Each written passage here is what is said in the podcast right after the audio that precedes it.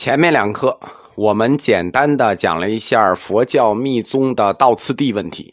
所谓道次第，就是密宗四部的修行顺序，讲的比较粗浅。佛教课把一个简单的事情讲难了是很容易的，就是把入门的经给你讲成天书，这很容易。但是要把一个难的事儿讲简单了就不容易。自古佛学最难治的一个原因，就是因为佛教里头有很多它是把简单的事情给你讲难了。禅宗的发展，它其实一直遵循着一个原则，就是破。无心是道，禅宗心学就是为了破这个桎梏。禅宗在佛教的整体看，它属于佛教哲学这个框架偏多一些，而藏传的密宗，它是偏佛教神学这个框架多一些。我们在哲学课禅定反向定义的世界里讲过，佛教的哲学其实是神学反向定义出来的。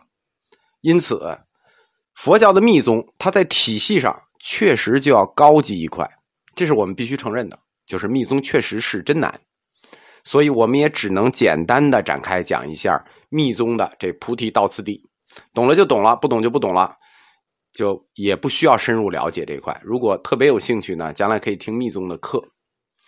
我们还是回到雍和宫的这个密宗殿，给大家重点讲一下雍和宫里头最重要的密教本尊大威德金刚。大威德金刚它的梵名叫阎摩迪迦雅曼塔卡，藏文叫雅曼达嘎。在雍和宫最后一个院子万福阁院子里头，西侧有一个楼叫雅曼达嘎楼，这个雅曼达嘎楼就是大威德金刚楼。大威德金刚这个名字实际是我们汉语在翻译的时候给它附加出来的名字，因为有降恶之能故称大威，因为有护善之能故称大德，就是能降恶就大威，能护善就大德，故称大威德金刚。因为大威德金刚它是文殊菩萨的勇猛像。文殊菩萨的寂静像我们知道，左经右剑，左边背一个经包，右边是一把剑，这代表什么呢？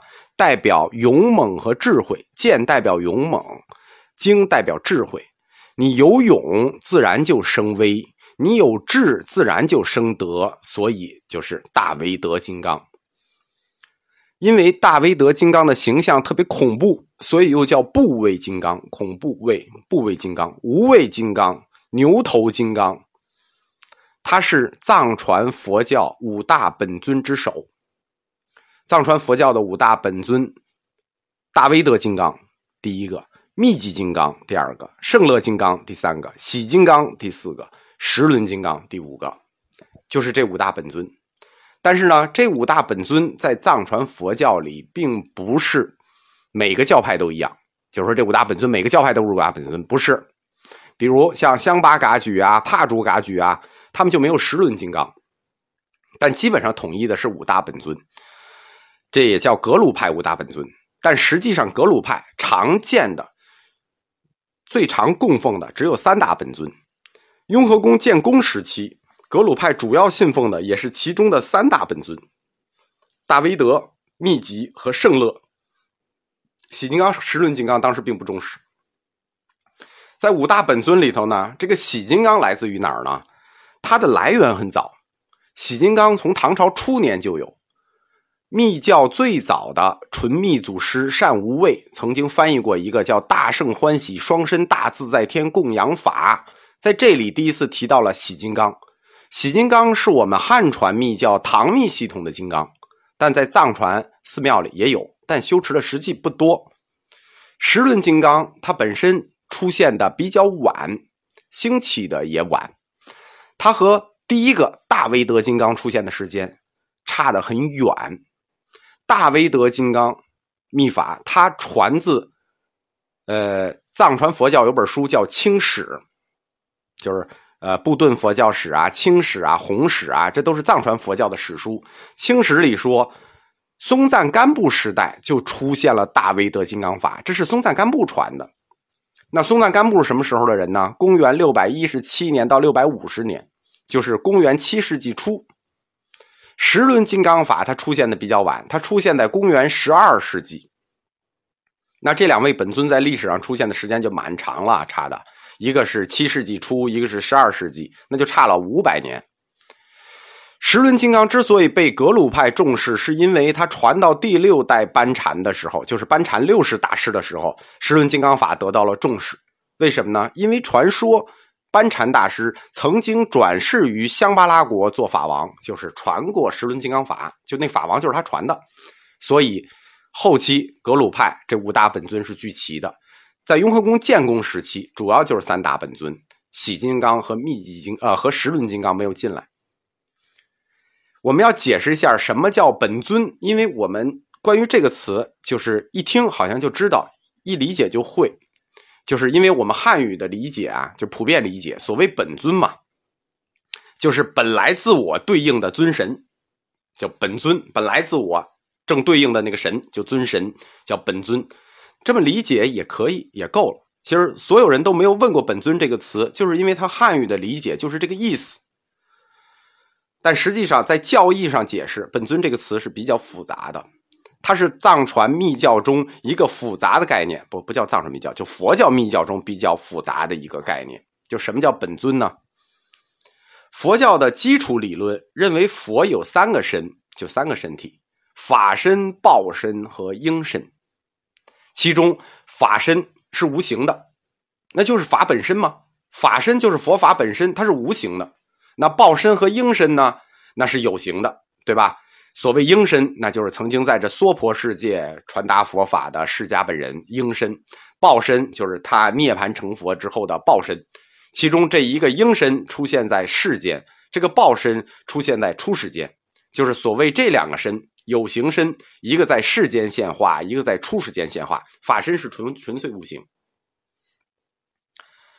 佛教它的密教前后是有两个阶段的，我们讲过，第一个阶段就是陀罗尼、持明、真言这一个整个时代叫杂密时代，后一个是以大日经和金刚顶经建立起来的纯密时代。当佛教发展到纯密时代的时候，它就进行整体理论的系统化了，它就对佛教的佛祖的有形身做了一个划分。就是说我们说佛祖的身是三身，其中呢一类是无形身，两个是有形身。当密教发展到纯密的时候，就要对这个有形身进进行进一步的划分，就我们觉得已经划的就很细了啊，一个在世间，一个在出世间，但是密教认为这还不够，为什么？这跟他的理论体系还不配，他把这个佛的有形身进一步做了细化，叫做三种轮身。什么叫三种轮身呢？这个轮就是轮子的轮。所谓三种轮身是这么定的，佛的本体就是他自己，佛的本体法性叫自性轮身。那这个佛在世间现，也不叫在世间现化，这个佛化菩萨成寂静相的时候叫什么呢？叫正法轮身。如果他现冥王愤怒相叫什么呢？叫教令轮身。听懂了吗？就是把佛的一个有形身，我们说密教它的核心理论就是要在有形身之间找到一条秘密道路，在报身与应身之间找到道路，所以他要对有形身进行进一步的细化，他就把它细化成了自性轮，成菩萨相的正法轮，成冥王相的教令轮。换句话说，如果佛的本体呈现了佛的样子，佛的相，这叫什么？自性轮相。如果它成一个菩萨相，像观音菩萨那样，那是什么？寂静平和的样子，那就代表大乘道，代表大乘道就叫正法轮相。如果成一个愤怒的样子，就是我们看到这个大威德金刚，那就叫冥王相。冥王相就是代表金刚乘的教令轮相。这个词叫正法轮，这个词我们常听，但什么叫教令轮呢？教令轮，教令，拆开一理解就好好好理解了，对吧？正法轮，正法理解吧，轮正法轮相，教令轮，教令拆开，教令就像圣旨一样，就是教旨，对吧？皇上叫圣旨，我们佛祖的叫教旨，就是教主，比如大日如来、毗卢遮那、世尊他们发出的，这都叫教令。轮呢，就是印度的那个武器，印度这个武器轮，他们就认为无坚不摧啊，无始无终的一个圆，又无坚不摧，所以教令轮就是教令和轮的合词，它就比喻释迦摩尼或者是毗卢遮那的教令就像一个无坚不摧的法轮。那这个法轮就有两种了，对吧？一个叫正法轮，一个叫教令轮。那对应的像形象就是正法轮像和教令轮像。因此本尊是什么呢？本尊就跟这个教令轮和正法轮是有关系的。我们修行密教修行谈身口意三密相应，三密相应要对应的那个菩萨的教令轮身就是本尊，听懂了吗？比如说你修行的是文殊法门，那显教部分你对应的是不是文殊菩萨？文殊的正法轮像，对吧？这是菩萨像。但是如果到密教你要修行，那你的口密、身密、意密三密的本尊与本尊合一，那这个本尊是谁呢？就是文殊菩萨的教令轮身，就是文殊菩萨的愤怒像，本尊就是愤怒像的菩萨，那就是大威德金刚。